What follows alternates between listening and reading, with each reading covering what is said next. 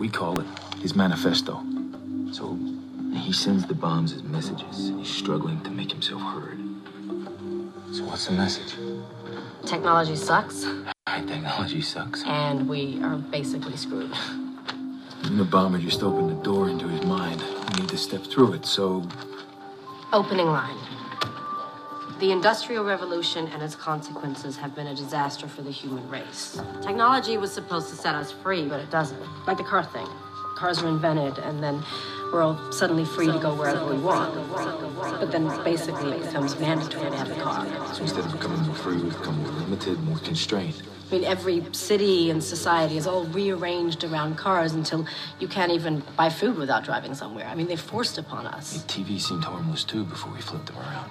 Put CCTV cameras everywhere and turned it into a tool to watch us. We, we can't even drive fast if we're in a hurry or slow if we want to chill out. We started in charge. Now we're slaves to our own technology. Human beings are being permanently reduced to engineered products and mere cogs in the social machine. Deprived of dignity, autonomy, and freedom. The only option available to us is obedience. We're being turned into caged rats. Distracted from the maze by the meaningless cheese we're running after. Freedom. The only option, freedom. The only option, freedom. The only option, freedom. The only option, freedom. Freedom. Freedom. Freedom.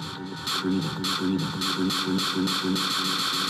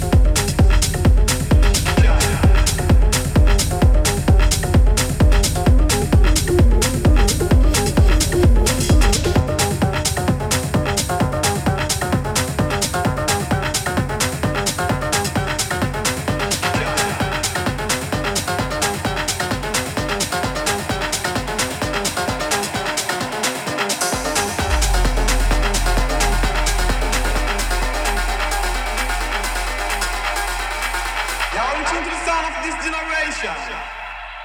With the man killed to back with version of Lord Last creation.